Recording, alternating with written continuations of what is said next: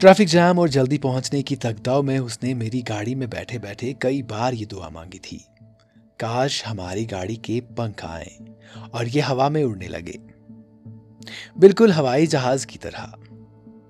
ان گاڑیوں کی لمبی قطاروں سے اوپر عمارتوں اور رکاوٹوں کو توڑتے ہوئے آگے بڑھ جائے اور یہ سب کچھ بہت پیچھے رہ جائے۔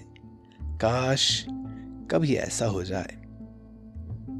جب وہ یہ دعا مانگتی تو میں ایک ہی بات کہتا۔ آمین۔ اللہ آپ کی مراد پوری کرے۔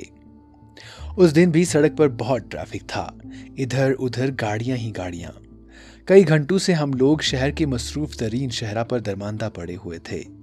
اس نے اپنی یہ دعا کئی بار مانگی اور میں نے کئی بار آمین کہا۔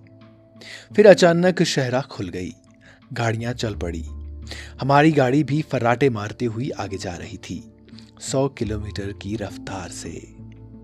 سامنے سے ایک تیز رفتار گاڑی آئی اور واقعی ہماری گاڑی کے پنکھ نکل آئے۔ ہم مخالف سمت سے آنے والی گاڑیوں کے اوپر سے اڑ گئے۔ گاڑی ہوا میں تیرتے ہوئی اوپر جا رہی تھی۔ اوپر اور اوپر۔ واہ، کیا نظارہ تھا۔